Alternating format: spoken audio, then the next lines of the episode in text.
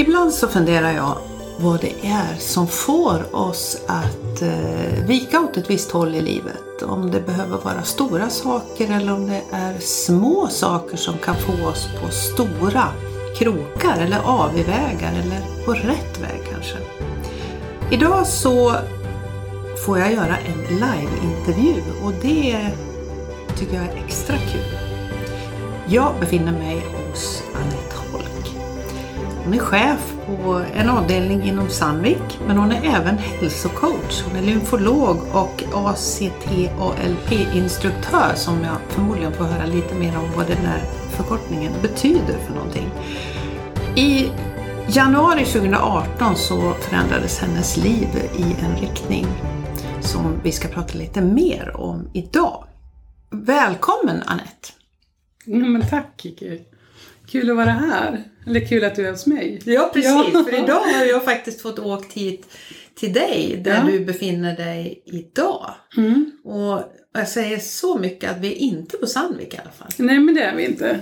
Utan vi är i Kungsgården. Mm. Eh, och där jag har mitt eh, lilla happy place som jag kallar det. Mm. Eh, och där jag har min eh, Ja, där jag har eh, min egen firma mm. som jag har lite på sidan om mitt mm. jobb på mm. Sandvik. För dig då som har lyssnat på eh, de här andra avsnitten i cirkeln, om inte annat så kan jag ju rekommendera något av dem. Jag pratar en hel del om det här med energier i balans och det mm. finns några avsnitt med samma tema och jag tycker på något sätt att det här samtalet som, som Anette och jag ska ha idag hänger väl ihop med det här att eh, ha balans i livet. Mm. Mm. I januari 2018 så hände någonting med dig. Mm. Ja, eh, jag fick en stroke. Mm. Och då var jag 51 år. Mm. Det hade jag inte riktigt räknat med. Utan, eh, ja, det var... Mm, jag fick... Eh, vi var uppe i Åre och åkte skidor. Och eh, det small till i huvudet. Mm. Jag fick den faktiskt inte, ja jag fick den säkert då, men jag åkte inte in på sjukhuset förrän fyra dagar efter. Mm. Då fick jag symptomen på riktigt. Mm. Du hade inte tid eller vad? vad? Eh, nej, precis. jag hade inte riktigt tid. Eh, jag levde nog ett lite mer hektiskt liv då än vad jag gör idag. Mm. Eh, och som sagt, jag var på semester. Eh, och eh, vi hade, vi hade faktiskt flyttat upp en av döttrarna till Östersund så vi tog en minisemester i Åre. Och sen skulle vi tillbaks till henne och sen skulle jag tillbaks till jobbet. Mm. Så det var på jobbet som jag ringde till sjukhuset och sa att eh, eh, jag behöver nog komma och kolla. Mm. Min mun började hänga lite och eh, jag var väldigt yr och allting liksom låg på sidan. Mm.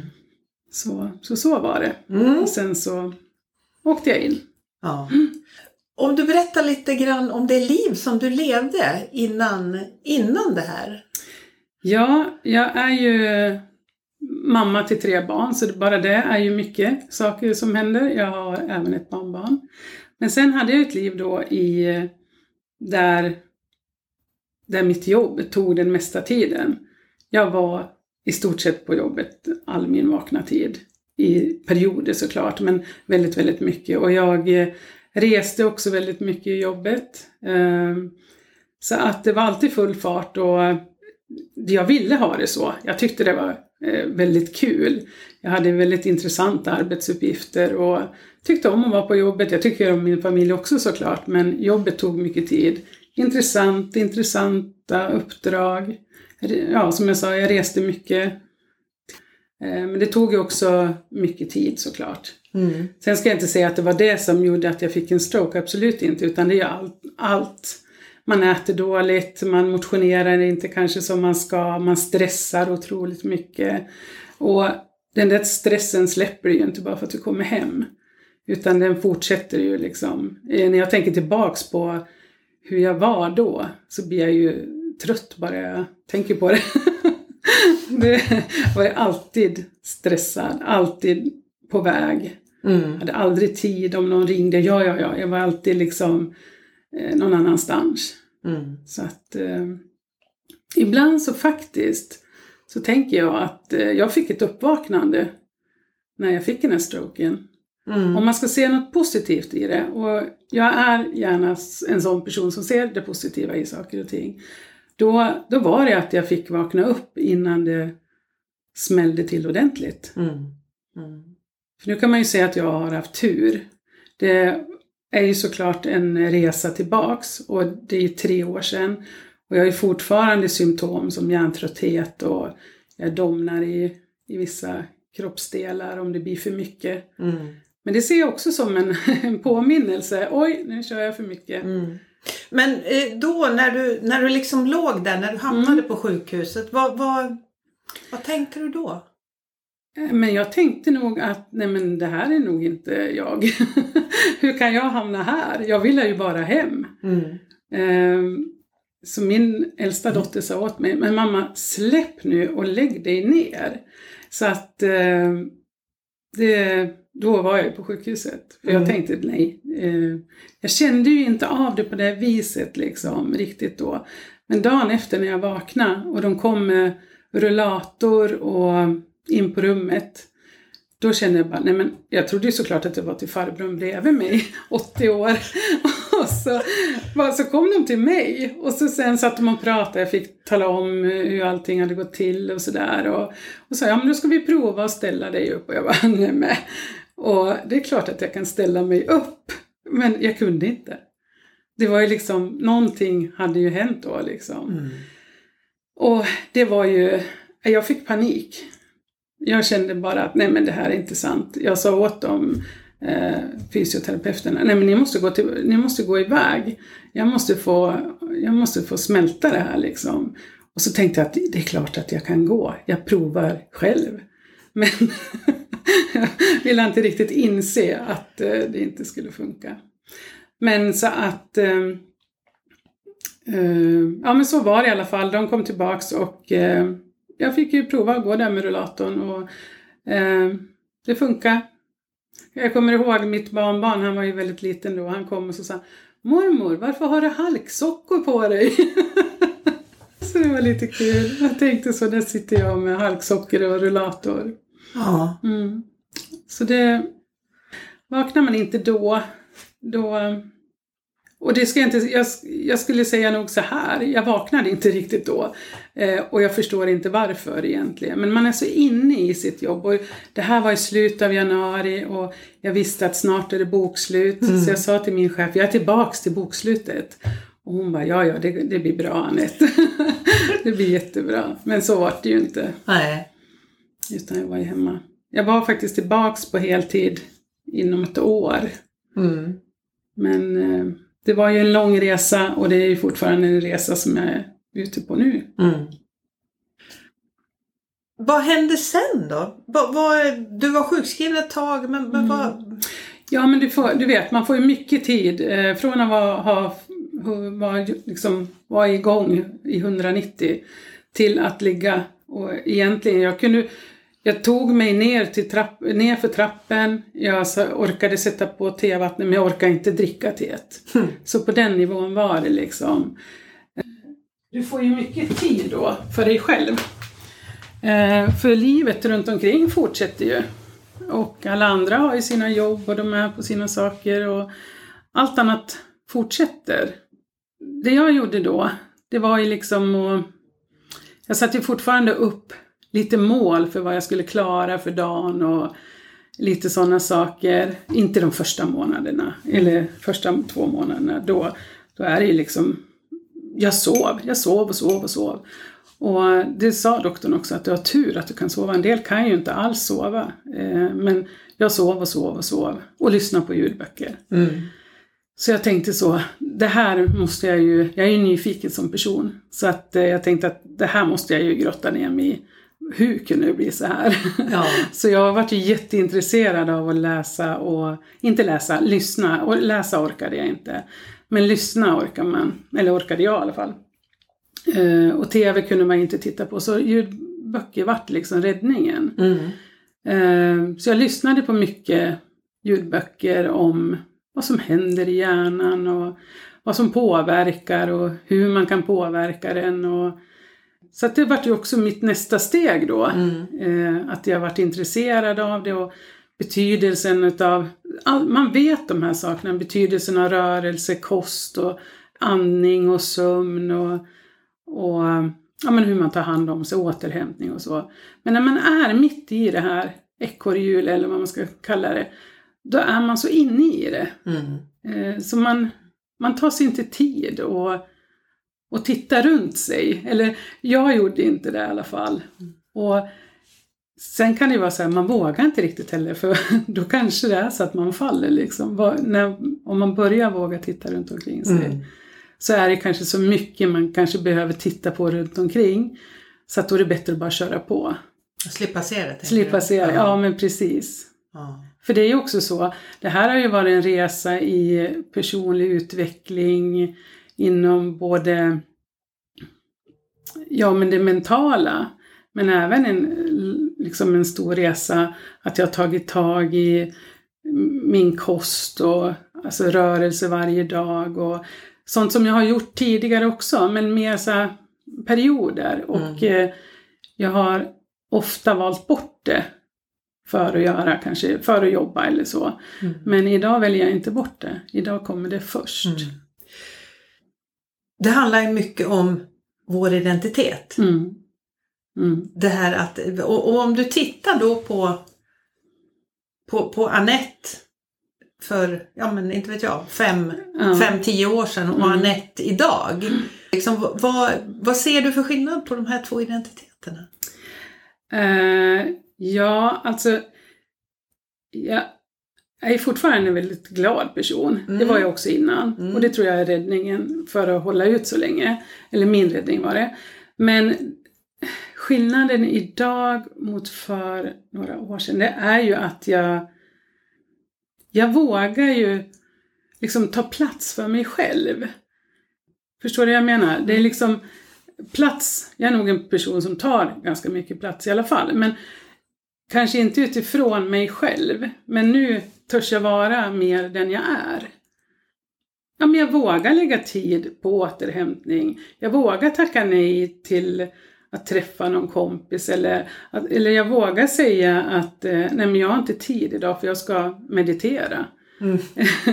det sa jag inte förut. Eller jag kan säga nej till jobb. Jag, det gjorde jag aldrig förut heller. Men jag säger inte det jag var rädd för under den här tiden då när man börjar liksom bejaka alla sina egna känslor och vad jag tycker och tänker. Jag var rädd för det att jag skulle tappa min drivkraft och jag var rädd att liksom eh, om jag inte är alla till lag så kanske de inte vill ha med mig något mer. Jag hade ju inte orken. Det, hade jag, det fick jag också hjälp på vägen egentligen av stroken. För jag orkade ju verkligen inte. Det gick ju inte, det funkar inte. Du fick hjälp att säga nej tänker du? Ja, precis. För att jag kunde inte säga ja till så mycket saker. För då... Och det är väl också så i det här samhället som vi lever idag att liksom mycket är ju baserat på prestation. Mm. Det är ingen som säger, eller jag tycker ändå att det kanske har förändrats lite, men ändå inte. För man får ju mer bekräftelse om du är duktig. Mm. Eh, det är ju ingen som säger, nej men gud vad duktig du är Anette som har mediterat en timme. Mm. Men har jag varit ute och sprungit en timme, då, nej men gud vad duktig du är, orkar du springa? Det orkar jag i och för sig inte, men det, jag promenerar i alla fall. nej men då är man helt plötsligt duktig. Så jag tror att det sitter mycket i det här man, man vill vara den duktiga flickan. Mm. Jag har gjort, nog gjort jättemycket saker i mitt liv för att vara den här duktiga flickan. Mm. Och det behöver inte vara inför andra heller, utan det är för sig själv. Mm. Man är ju sitt största hinder, tycker jag. Vad, vad, tror du att, eh, vad tror du att det kommer ifrån? Jag tror att det har med det att göra att, att man vill, det är ju redan sen man, jag menar man tänker, man går tillbaks, man är duktig när man gör saker. Och det där ligger ju inte, det är inte någon som säger det för att vara dum, utan man säger, nej men åh vad duktig du är, som, vilken fin teckning. Och allting du gör är ju att du ska vara duktig. Mm. Och sen är det när man kommer till skolan också, du ska vara duktig i alla lägen. Mm. Jag tycker ju själv att jag har satt den där pressen. För att jag har inte haft den pressen på mig hemifrån. Mm. Att jag behöver leverera. Eh, så att, eh, ja, jag har nog satt den pressen på mig själv. Mm. och i umgänge med andra tror jag. Det är lite intressant hur vi lägger de här kraven på, på oss själv. Ditt intresse för personlig utveckling. Nu kan jag ju avslöja för dig som lyssnar här att Anette och jag, vi har, vi har gått i skolan ihop. Ja. Så jag har ju sett Anette under ett antal år men med ett ganska långt uppehåll. Så här. Ja, Eh, absolut. Och lite kul, här är också en sån här cirkel som sluts. För vi, har ju, vi har båda varit väldigt prestationsinriktade. Vi har jobbat inom prestationsinriktade yrken och, och, och branscher så att säga. Mm. Och, och nu har vi mötts igen och då är vi på ett helt annat ställe Mm. i livet. Mm. Så vad tänker du om ditt, det här intresset för personlig utveckling? För, för du, precis som jag, har liksom haft det där legat någonstans. Mm. Mm. Ja, men jag tror att eh, lite det här med nyfiken som person och just min nyfikenhet har ju varit andra människor och att jag, jag tycker om att, att ta hand om andra människor eller vad ska jag säga. Jag tycker om att, jag är en hjälpande person eller jag Mm. vill att människor ska må bra.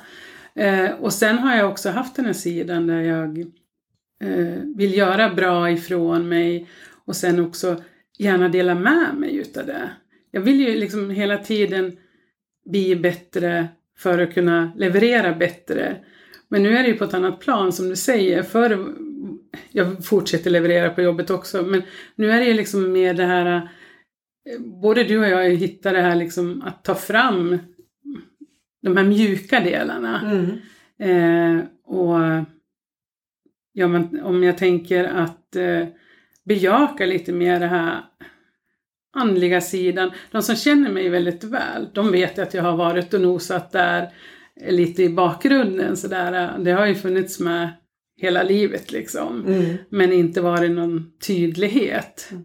Utan då har det mer varit, varit att det är liksom min lite flummiga sida som, som jag kan ha på sidan om. Men jag tycker att den, den, den som var flummig sida, och det är inget fel på flum, men den har ju blivit en, en helt annan sida, att det, den har blivit den här mjuka sidan. Mm. Så att man har plockat fram den och så kan man ha den i parallell till de här maskulina, den här drivkraften som jag har varit rädd att tappa. Mm. Som jag tänkte att när, men nu när jag börjar med mer fokusera på återhämtning och vad livet kan ge på andra ställen än bara leverera. Då tänkte jag, men gud, nu kommer väl den att försvinna. Men så är det ju inte alls. Eller så har det inte varit för mig. Mm. Utan det är andra sidor som har kommit fram. Och i den här när man går tillbaka till sig själv och är mycket i den här utvecklingen för sig själv. Man tänker utifrån, vad ska jag säga, liksom, för min del så är det ju att jag gör det för min egen skull, men jag lägger också in att jag vill hjälpa andra, liksom, att jag ska kunna förmedla det här också på ett bra vis. Mm. Men utan prestation. När jag skaffade det här stället, då var det ju att eh, det här skulle ge mig energi. Mm. Det skulle vara min glädje. Mm. Och det har det varit. Ibland så har jag faktiskt fått backa för det tar för mycket av min energi Mm. och min tid. För att det är så kul. Mm. Då, då, och där har jag ju varit förut, det är så kul. Så att, eh, och jag vet ju var man kan hamna då. Så då får man ta ett steg tillbaka och backa lite. Och idag ser inte jag det som något nederlag. Mm. Utan då ser jag bara att jag tar hand om mig själv. Och så jobbar jag med de bitarna ett tag och så sen så kör jag på igen. Liksom. Men kanske i en annan takt eller att jag tagit en liten annan riktning eller att jag, jag måste justera lite för att Mm. eh, hitta de här, den här balansen. Mm. Vi sitter ju här nu i Anettes, eh, vad ska man säga, behandlingsrum, kontor, Ja. mysrum kan Ja. man väl säga. Det, det är en fantastisk stämning här inne. Ja, bra energier. Ja, det är bra energier här så jag förstår ju att, att, att du trivs här. Mm. Och idag så har ju du en, en verksamhet då på sidan av kan man väl säga som Mm. hälsocoach och lymfolog och eh, det här som jag hade svårt att uttala då, ACT ALP. ACT ALP. Ja. Och vad betyder det? Vad är det du ger människor? Vad är det du jobbar med idag till andra? Ja, eh, det är ju då att eh, jag började ju fokusera på själv på, på min egen kropp liksom och att Mm. eh, lägga fokus på den utan krav. Inte tänka jag ska gå ner två kilo utan mer tänka hur, hur kan jag göra för att må bra. Eh, och då eh, dök det här upp med ACT ALP. Och eh, jag började med det eh, 2019 i april. Mm. Började följa det. Och det är att man, är man äter antiinflammatorisk kost Mm, och man äter inom vissa ramar. Men det är liksom, det är du själv, du har, du har ramarna, du har olika tekniker. Sen får du stoppa in olika, det som passar dig liksom inom de här ramarna och teknikerna. Mm. Men det är inte några färdiga menyer och sånt utan det ska man liksom, det ska du jobba med själv. Mm. Och det, det passar mig väldigt bra. Det är lika mycket som att du, du kosten är 10%.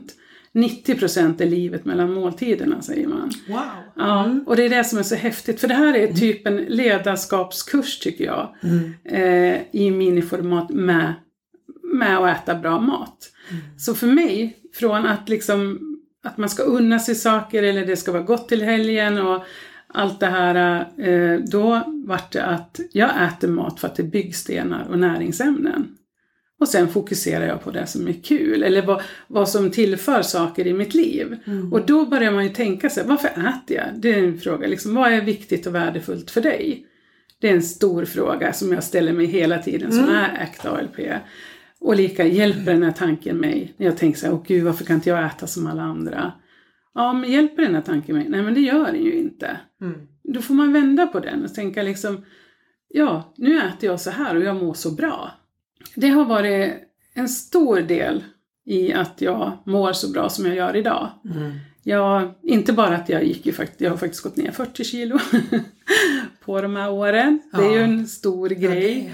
det. Och eh, jag har fortfarande kilon kvar, men förr då hade jag fokuserat på det som var kvar. Idag tänker jag så här, ja men tänk jag har gått ner 40 kilo, vad spelar det för roll om jag har 10 kvar? Mm. Liksom istället för att fokusera på det som, som om man ska säga det som är dåligt då. Så att eh, jag jobbar mycket med att ställa frågor till mig själv och vara min egen ledare liksom. Och det gör jag också min roll som hälsocoach. Eh, det kan ju, den innefattar ganska mycket liksom. Så man kan ju komma till mig om, eh, ja, för att, för att ha ett hälsocoachsamtal. Och så sen utifrån det så ser vi vad som behövs göras liksom. Det Mm. kan vara att man behöver ändra kosten eller lägga till rörelse eller Mm. börja andas på rätt sätt. Och, eh, Sömnen kan vara ett problem. Det kan vara att man också har problem med sköldkörteln, histaminöverkänslig. Eller det kan vara lite olika saker. Du kanske vill sluta äta gluten eller se vad som påverkar dig på kroppen. Eller i din kropp. Ja men lymfolog då? Ja, Mm. men det var ju nästa steg. För jag gick ju den här hälsocoachutbildningen då, för jag vart ju så intresserad själv. Och lymfsystemet är ju så spännande. Det pratas, pratas så lite om det. Eh, och det är ju ett av våra, det är ju vårt viktigaste system kan jag tycka. Liksom. Funkar inte lymfsystemet så funkar inte kroppen. Och allting hänger ihop. Eh, så att då läste jag också till lymfolog. Eh, och då har man ju det här holistiska synsättet. Liksom. Vi tittar på kosten, på rörelse, på andning, på sömnen, på stress. Mm. Så att alla bitar. Finns. Och så sen eh, har, vi, har jag då lymfmassage.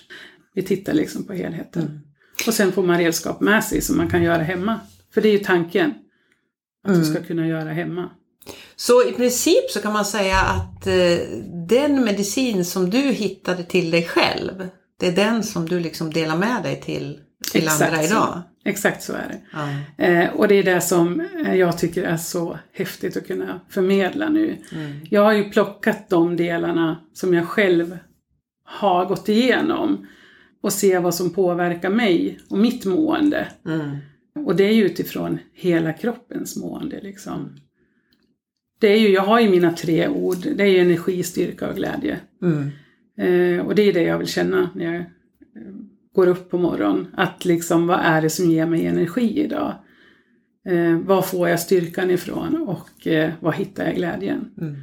Om vi skulle försöka ge, eller om du egentligen skulle, för, skulle få ge våra lyssnare några tips om hur, hur du har tagit fram den här mjuka sidan. För det här tycker jag är Mm. spännande. Och, Ja.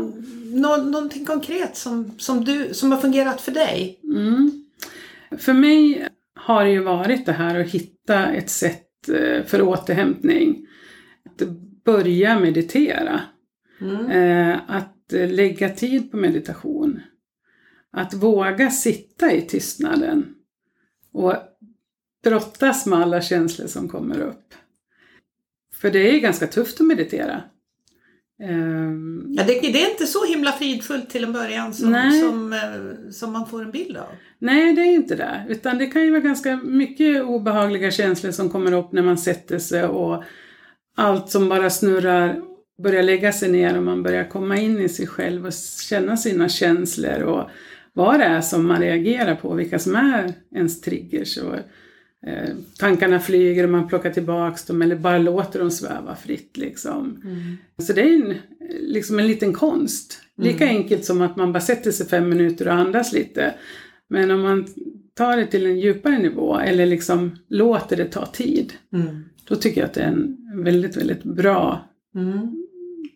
ett bra sätt att hitta sin mjuka sida. Mm. Så meditation, det är en Mm. grej. Mm. Finns det någonting mer du vill dela med dig av? Eh, andningen, den är ju A och O. Andning, djupandas, mjukandas eller vad man nu ska kalla det. Det är, det är ju egentligen att eh, komma ner i sitt parasympatiska system. Att du, det är lite som meditation men det jobbar du mer med känslorna tycker jag. Andningen, det kommer ju också in i känslor men du hittar också kraften. Du hittar eh, liksom kraften i andetaget. Mm. Och då kan man ju antingen köra någon sån här andningsminut där du liksom bara kommer ner i dig själv. Eller så kör en diafragmaandning. Så du vidgar... ehm, Jag känner att jag sitter här och ja, andas nu. ja, men precis. Ja, men ta djupa Ja. andetag och liksom bara... Men gud, nu tappar jag ordet. Mm. Ja, men bara bredda lungorna så, att, Mm. och så, så att diafragman får jobba. Och så Mm. breddar du ut det istället för att bara eh, andas långt ner i magen. Mm. Så andas du också breddar ut. Mm. Och så absolut inte andas upp i bröstet. Mm. Där får man ju också styrkan och där hittar man också det här mjuka. Att i andetaget finns det mjuka. Mm. Men också att det är styrkan liksom. Mm. Den tycker jag om. Mm. Eh, och en tredje grej då. Ja, men det är ju faktiskt att eh, värna om relationer. De som är viktiga och värdefulla för dig. Att lägga tid på dem. Mm. Och gallra lite kanske. Att, eh, ja, nej men lägga tid på viktiga relationer ska man säga. Mm. För det tycker jag är ändå att man... Du kommer ner till din mjuka sida då också. För då kan du vara dig själv. Mm. Du trivs i det läget liksom. Mm. Det var väl tre fina råd för att värna om den här mjuka sidan. För Mm. eh, jag vet ju att du fortfarande är bra på den här driftiga sidan. Ja, Den behöver du inte öva så mycket på. nej, den... Den, Den sitter där Ja, ändå. den sitter där. och det är det som är så häftigt. Det är så häftigt att man kan fortfarande ha den där drivkraften och framfarten. Man behöver inte liksom eh, dra, stoppa den, utan det som stoppar den, det är att man ökar återhämtning och de här mjuka sidorna. Så att de balanserar varandra då. Så att det liksom, man har det där drivet, men man, man bara stannar upp också och lägger lite tid på återhämtning. Så eh, energier i balans. Ja, Det är lite det det verkligen. handlar om. Ja, Mm. ja men precis. Mm. Ja. Ja, ett fantastiskt samtal. Jag önskar att du som lyssnar här kunde se de här fina färggranna frukterna och nötterna som ligger här som Mm. är en del i, det här, i den här kosten som Anette jobbar med. De ska snart ta slut här nu när vi avslutar det här samtalet. Precis. För då får vi mumsa, det får vi inte göra nu när vi spelar in. Nej, det får vi Tusen göra. tack Anette för Ja, att du ville själv. snacka med mig. Tack så hemskt mycket. Ja, visst är det spännande hur vi kan förändras genom åren. Men så var det ju det där om bekräftelse. Men känns det bra Kiki? Eller känner du... Va? Vill du ha det- ett godkännande? Ja, du ser. Fan. Men ja, nu vill jag att det ska vara bra för dig. Mm, visst. Ja, Och så sitter jag Och- här och säger att jag, Mm. Och vad händer om jag säger att nej, det där var inte bra? ja, då blir jag ju stressad. Mm. Nej, men, Lite spännande hur vi rullar tillbaka till de Ja. här beteendena. Mm. direkt! Mm. Mm. Så då säger jag att det var jättebra. Ja. och då blir jag jätteglad. Alltså det är de här med bekräftelserna ändå liksom. Mm. Och det är egentligen inte utifrån att jag, jag behöver inte den bekräftelsen egentligen tror jag, utan jag vill ju att det ska vara bra för dig nu, men jag vill ju ha gjort bra också såklart. Mm. Men jag tänker nog mer på dig, att nej men gud, hoppas hon fick ett bra program, Mm. än utifrån mig själv liksom. Men det är klart att man vill vara bra om man ska sen säga åh, jag vill gå in och lyssna på cirkeln. Skitdåligt program med mig. Hon gick från 7 till 27. Så är det ju. Det är lite blunders. Ja, tack för att du har lyssnat.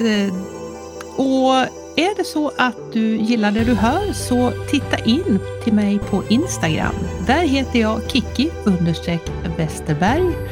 Du får jättegärna tagga mig i en story eller ett inlägg och tala om vad du tyckte om den här episoden. Sen hoppas jag att vi hörs nästa vecka igen.